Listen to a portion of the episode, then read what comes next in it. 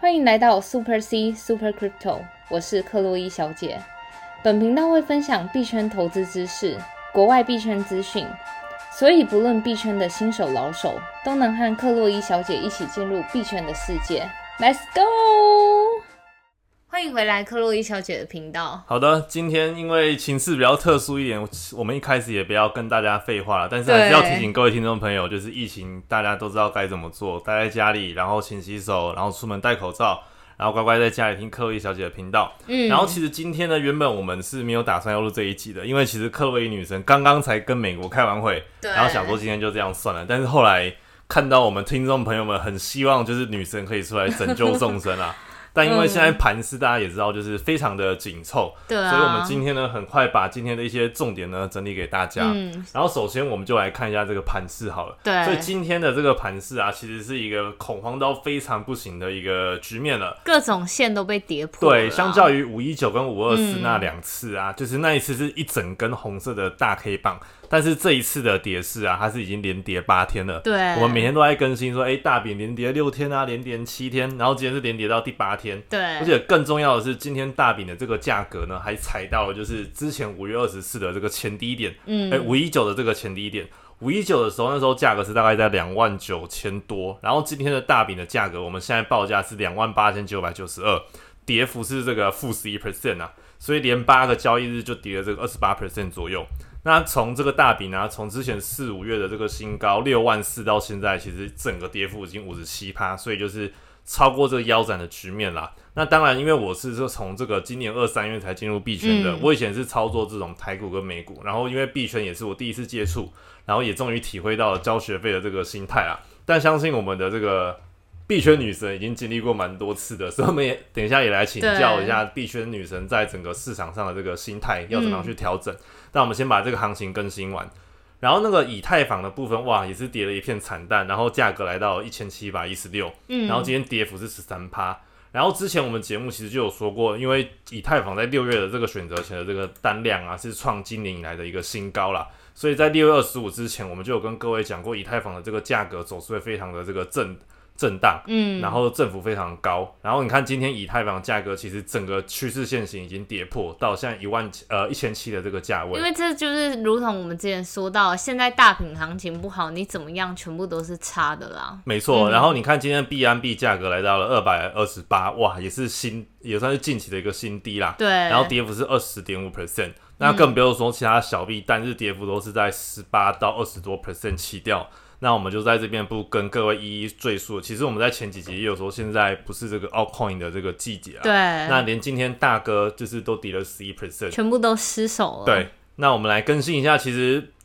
就这几天来讲啊，其实最近的消息就是这个中国从打击这个比特币的这个。布洛克呃，微博的博主，然后到这个禁令这个四川的这个挖矿，嗯，然后到最近这两天的这个禁所有就是银行啊，中国的银行全面封锁加密货币的这个交易。那其实各新闻啊，其实也有一些其他国家对于这个加密货币去做一个禁令啊，像虽然都是一些小国，但还是让各位大家知道一下。首先是这个伊朗的部分啊，然后伊朗今天也就是没收了七千台这个开采加密货币的矿机。那这个是伊伊朗这个国家有史以来没收数量最大的一批啦。然后在这个挪威的部分呢，它的这个金融监管机构也是对这个有在做加密货币的消费者发出警告，说这个加密货币交易就是所谓的存在的交易风险跟诈骗。所以在这个背景下呢，挪威的这个金融的监管局也开始去。严严守呃严格的去管制这个部分，所以其实除了最主要的中国市场，其实其他国家也有许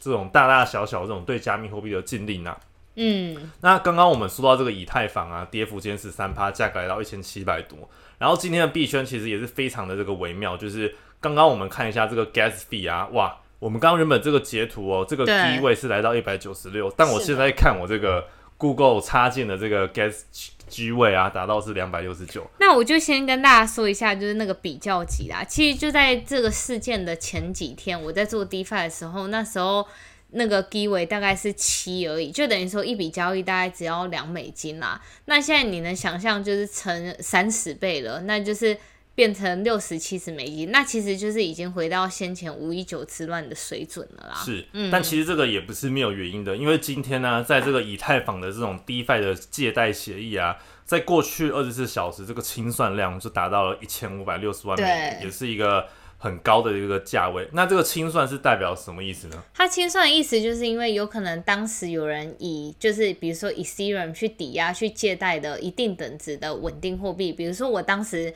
以太坊的价格是两千块。然后我就抵押了一颗以太坊，然后去借了那个一千五百块的那个 USDC 或是 BUSD。可是现在你看以太坊的价格直接就是跌了很多，那等于说你当时担保的货币已经没办法 cover 到你当时借出就是借的那个稳定货币的钱，所以就整笔就会被清算掉，所以你抵押的资产就会直接全部被没收了。了解，因为根据这个 D Bank 的数据啊显示，因为以太坊这几天价格波动非常的大，对，所以包括像我们常听到的这个 AAVE 的这个 DeFi 的这个平台，然后它的这个清算量达到八百一十二万美元，所以算是最高的这个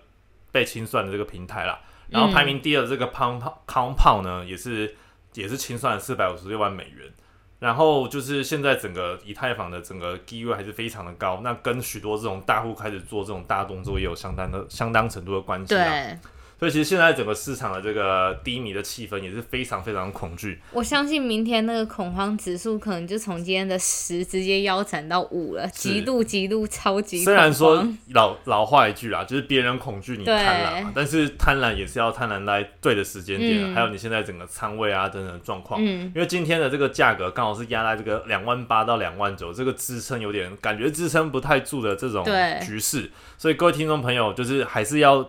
遵守就是女神的一句话，就是量力而为的投资，那永远都要保存银弹。对，虽然最低点大家都不知道是在哪里，像我自己以为啦，原本以为最低点可能在三万一、三万，就殊不知，哎，今天又马上跌破两万九。对，那其实永远去预测这个行情是不明智的这个选择，但我们就是要根据。已经产生的行情去做相对应的一个应对啦。那我想再跟大家提醒一下，就是我近期还是会一直收到私讯，就问我说：“哎，你觉得就是那个克洛伊小姐觉得后市行情会怎么走？我如果今天都能预测出来的话，我也不用在这里播电台，我就靠那个预测 卖那个预测赚钱就好。是。所以最重点，我还是要回归一句，就是。预测行情这种东西，本频道也不做。我们在跟大家强调的就是，你一定要就是有一个正确的投资心态。然后我们因为毕竟谁都没办法准确的预测行情，那我们能做的就是分批建仓，逢低买进。然后就是如果就是尤其在这种震荡行情的话，就尽量少开合约啦，不然你就像。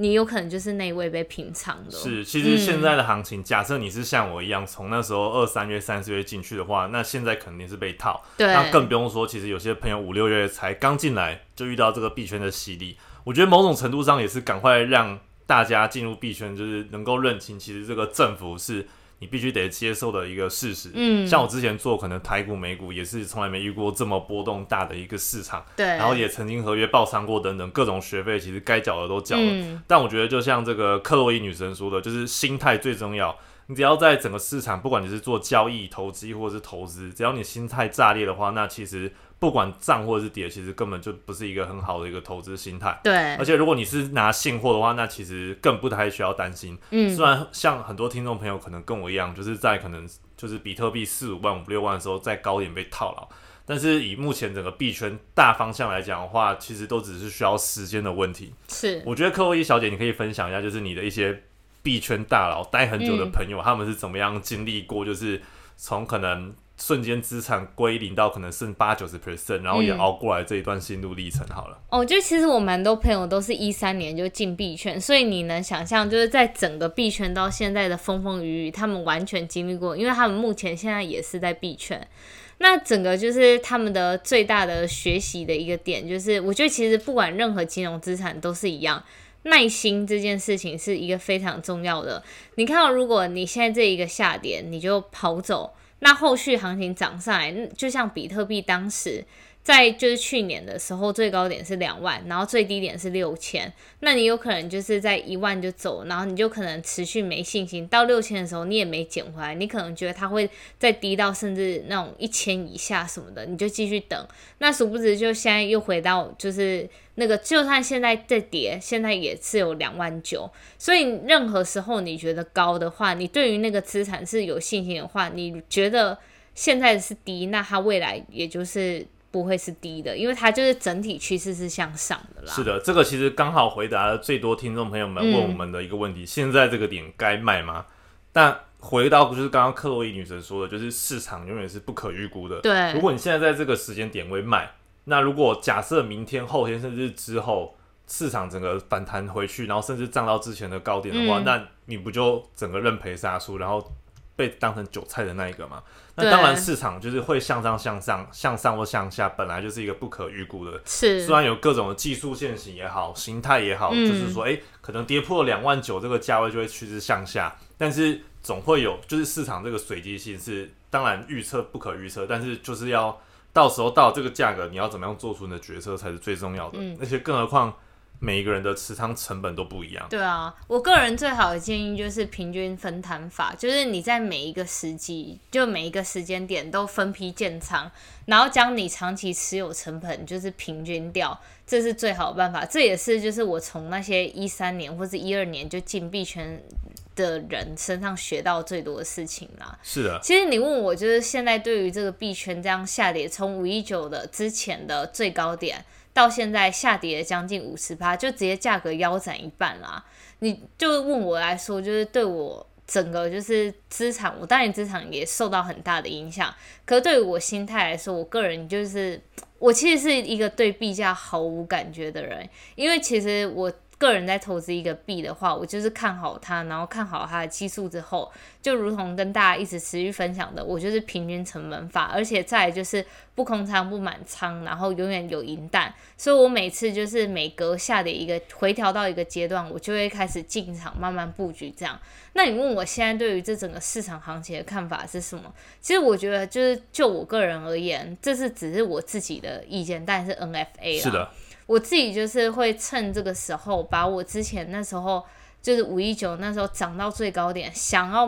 买的币，因为那时候我就是没有进场，因为实在太高了，那我就一直慢慢观望，然后所以这个时间点我就会开始分批建仓那些我其实以前就观望很久想要买的币，然后就会开始慢慢减他们回来这样。对，但其实还是要注意一下这个比重的配比啦。就如同刚刚我们所说的，现在还是在一个第一节，就是大饼的节奏。对。所以各种小币啊，简规一点，但是你的这个比重，看你是要九十在比特币十趴小币，还是九十五啊五趴在小币，或者是各种的配置，各位还是要按照自己的一个理解去配置。对。那其实刚刚克洛伊小姐所说的第一个就是。呃，就是现在这个点该不该卖？其实我们刚刚回答就是不市场是不可预估的，然后要按照现在这个价格，根据你当前的持仓量，还有你这个长短期的策略去做一个调整。对，而且我觉得这很重要的点是回到就是你个人在这整个事情的心态是什么。如果你今天对于市场下跌一点点，你就真的很着急的话，我真的建议。这些就是朋友们，真的要等到大盘非常非常稳的时候，你宁愿少赚一点，你也不要就是在这中间波动很大的时候，你每天都会睡不着觉。可是如果你是像我一样，我本身就是对于这些币价毫无感觉的话，如果今天再继续下跌，我就让它这样子的话。那就是这些就取决于你们，像我自己，我是还是持续在分批建仓啦。是，嗯，那其实今天的这个价格啊，因为虽然我也是平日也是要上班，但是我还是偶尔上班会去偷看一下盘势，因为毕竟是自己的资产嘛。然后今天其实比特币价格原本有在这个三万三，然后现在价格已经到两万九、两万八的这个边界了。所以说实话，就是只要是人都会担心，都会恐惧，这个是正常的。那就像各位小姐讲的，如果你今天是有一个最健康的一个投资心态，你的仓位的亏损是能够能够承受的范围，不会让你睡不着觉的话，那其实如果你不是正职全职的一个投资人的话呢，其实这种币价的波动跟幅度本来就是你应该要接受的。嗯，对。但其实我自己有另外一套，也是自己的一个想法，但是也是给大家做参考，但是最后的决策还是要自己去承担这个责任呐。那我的想法是这样，就是说，因为像我的话，我在可能五六月的时候，我其实就有开了就是不同的交易所账号，有分短线的，就是中长线嗯持现货的，以及这个呃就是做锁仓的部分。对，那其实假设如果你是五六月才进币圈的话，那其实你刚好是经历这一波斜洗的一个震荡啦，然后向下下杀这个震荡。那如果接下来的行情如果有反弹的话，其实因为它要先克服五一九跟五二四这两个大卖压的一个震荡的呃这个下跌的行情，嗯，所以其实之后有反弹，如果力道不是很强的话呢，如果刚好你的这个仓位是有正的这个损益的话呢，我自己的建议是短线的仓位你可以先出掉一些，嗯但这是我自己的看法，就是当然你各位还是要去根据自己的角色承担。那我这里也是 NFA 供大家参考，嗯但我自己因为也有被套牢比较长线的这个部位，那我就是。就是心态已经定下来了，就是说，我们就可能几个礼拜，甚至几个月，甚至半年后再去见。嗯，对，这个就是你自己心态要调整过来。那我这里有做这个短线跟中长线的想想法，可以给大家参考啦。我觉得这边跟大家分享一下，就是近期我也收到蛮，因为我们那时候有介绍冷钱包嘛，然后再加上这一波大跌，然后以及我在粉丝团分享的一些文章，所以有一些就是粉丝朋友们，就是因为他们了解自己是属于那种得失心比较重的，那他就是就是算了，就是这一波大跌，他就干脆直接就是送到冷钱包上面锁起来，就。也劝自己在就是不要看那个交易所的软体啦，就直接送到冷钱包里，你就会比较有一种那种安定的感觉，反正已经被锁起来的样子这样。所以就是还是建议就是依照个人自己的就是风险以及心态，然后去调整策略。是的。然后接下来蛮多听众朋友问的下一个问题是，那现在手上握的这些现货怎么办？嗯刚刚就是第一个是该卖嘛，对那第二个就是，如果你现在手上拥有这些现货，其实你应该庆幸的是，你不是拿合约或者是这种高风险的这些商品。是的，像其实我们原本之前有介绍过这个流动性挖矿，其实它本身也是一个算是高投资性的一个商品，嗯，所以它背后的风险也是很庞大的。所以举例来讲，那时候其实盘势还在三万五、三万六的时候，我有做一个就是 BNB 跟 ADA 的交易对啊。嗯，那其实我那时候以为，诶，流动性挖矿放着，就是长期来讲它还是会这样的。其实对，并不是，因为其实我们频道之前也介无绍过很多次，有这个比例失衡造成的嗯无偿损失之外呢，还有币价的损失。对，所以其实现在我这个交易对也是亏损了蛮多钱的。是的，所以像你现在有现货的话呢，如果做锁仓，就是我们讲的活期或是固定的收益的话，其实是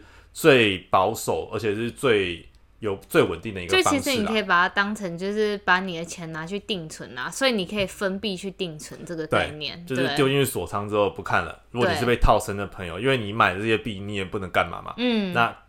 就是锁仓做这个活期固定的收益，像我们之前介绍过这个 Kiki Trade 也好啊，嗯。或者是币安上面的活期宝啊、理财宝等等，就是你通通丢进去就不要理它了，因为你被套生，你这个时间点其实你什么都不能做。嗯，那或者是说你去，其实你去拿去 staking 的话，相对来讲风险还是跟流动性挖矿还是比较低的，因为毕竟 staking 我们之前介绍过，它是这种就是你拿单币去质押换单币利息的这个部分。嗯，那我们之前也有介绍过几款冷钱包是可以做 staking 的，像是这个 s a f p o 啊，还有这个 q u a l i 也可以 staking 对不对。对，所以如果你拿去做，不管你做 DeFi staking，或者是你用冷钱包做 staking，甚至是币安这种中心化交易所既有的这个 staking 的功能的话，丢进去就对了。你被套身的话，其实你现在你也没什么能多想的。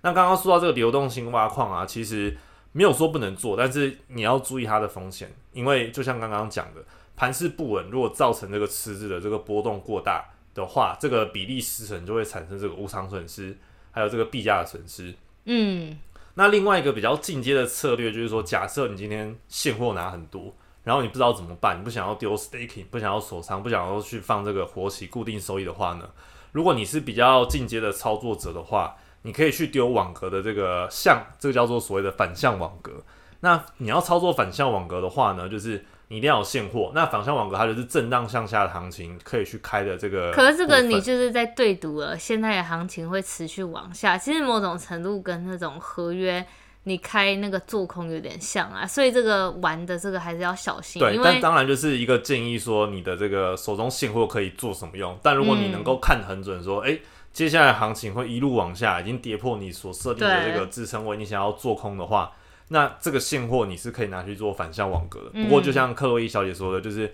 背后都会一定会有风险。如果今天这个盘是大逆转或者是报复性反弹的话，哇，你的反向网格马上就被套了，你又要时间解套。对啊。但如果你是进阶交易者，你觉得现在这个时间点做空适合的话，那你嗯，的现货拿去做网呃反向网格，其实会比你直接开合约的风险要来的低，当然利润也会比较低。嗯嗯，那其实或说了那么多，其实华尔街有一句话，就是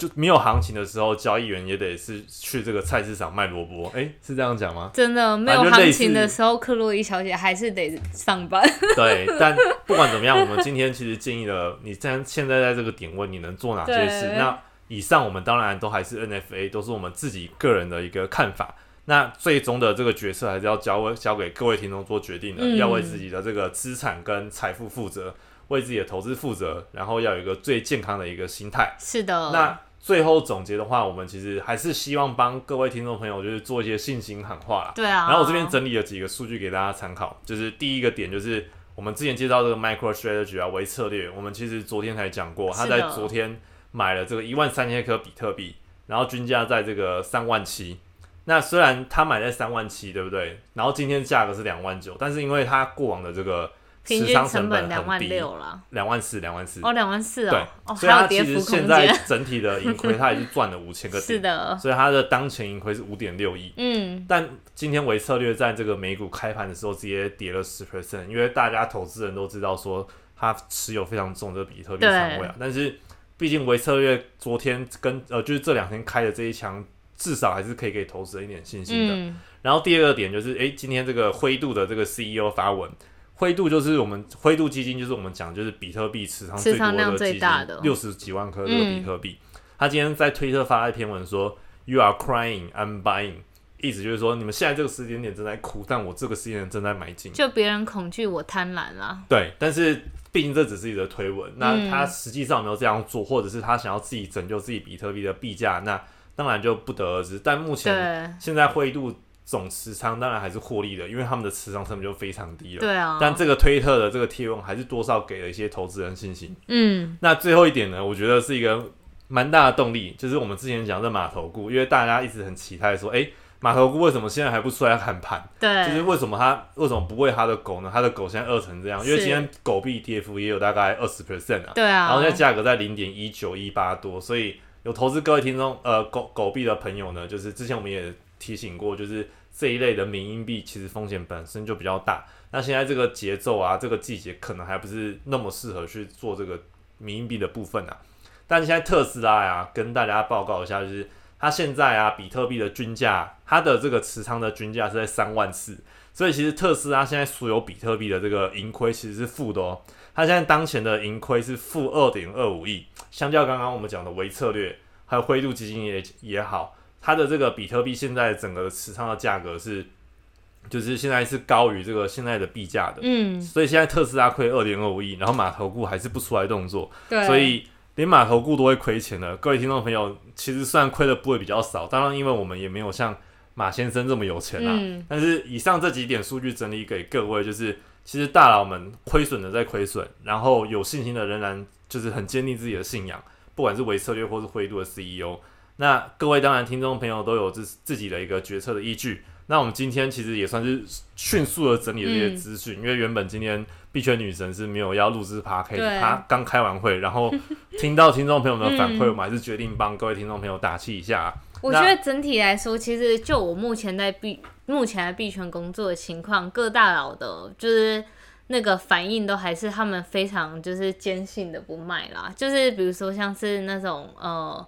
币安的那个 CEO 啊，或是各大 CEO，其实如果你是在币圈工作的人，其实他们对于币圈的信仰都很深，都觉得那个区块链的技术可以颠覆这整个传统金融。所以基于这个此前提之下，他们其实是对于这些币种还是看好，而且那些人很早就进入币圈，这些什么大风大浪谁没经过？真的，当然，如果是最近进入的朋友呢，希望大家有一天都能跟我们克洛伊女神一样，就是风平浪静，看淡这一切。嗯，但如果你是像我最近刚加入，当然我我承认，就是人都会有投资亏损而产生的恐惧，嗯，但就变成说，你现在持有的这个仓位占你所有资产是不是你能承受的部分？对，因为这个原则是投资最基本的原则。我们今天不是来投机，或者是想要暴富，嗯我们是因为看好这个加密货币市场，觉得它是未来一个颠覆性的科技，可以改变人类的生活，我们才去投资它。那以上的这些总结呢，就是给各位听众朋友。那希望克洛伊女神的这些鼓舞能够帮助到各位听众朋友。那现在这个时间点呢，我自己觉得就是跟时间做朋友，跟克洛伊女神做朋友。那你也不要慌张，你如果是像我一样长期现在就被套的话，那你就让他套吧。我们就会跟时间做朋友，因为连华尔街的交易员没有行情的话，他们也只能去卖萝卜。我们现在这段时间就是你该工作的工作，上班上班，想些开心的事情。那如果你币圈有反弹，而且是大于这个利润是大于你现在持有仓位的话，你可以考虑在短线做一些了结。那这是我自己的看法。那各位听众朋友还是得对这个自己的投资做负责喽。嗯，好的。那不论怎么样，不管现在是短熊、长牛或者是长熊等等的，那都希望各位听众朋友能够稳住自己的心态，然后祝各位大家早在这个币圈里面能赚到大钱喽。好的，好，那我们这次的节目就录到这边，See you，拜拜。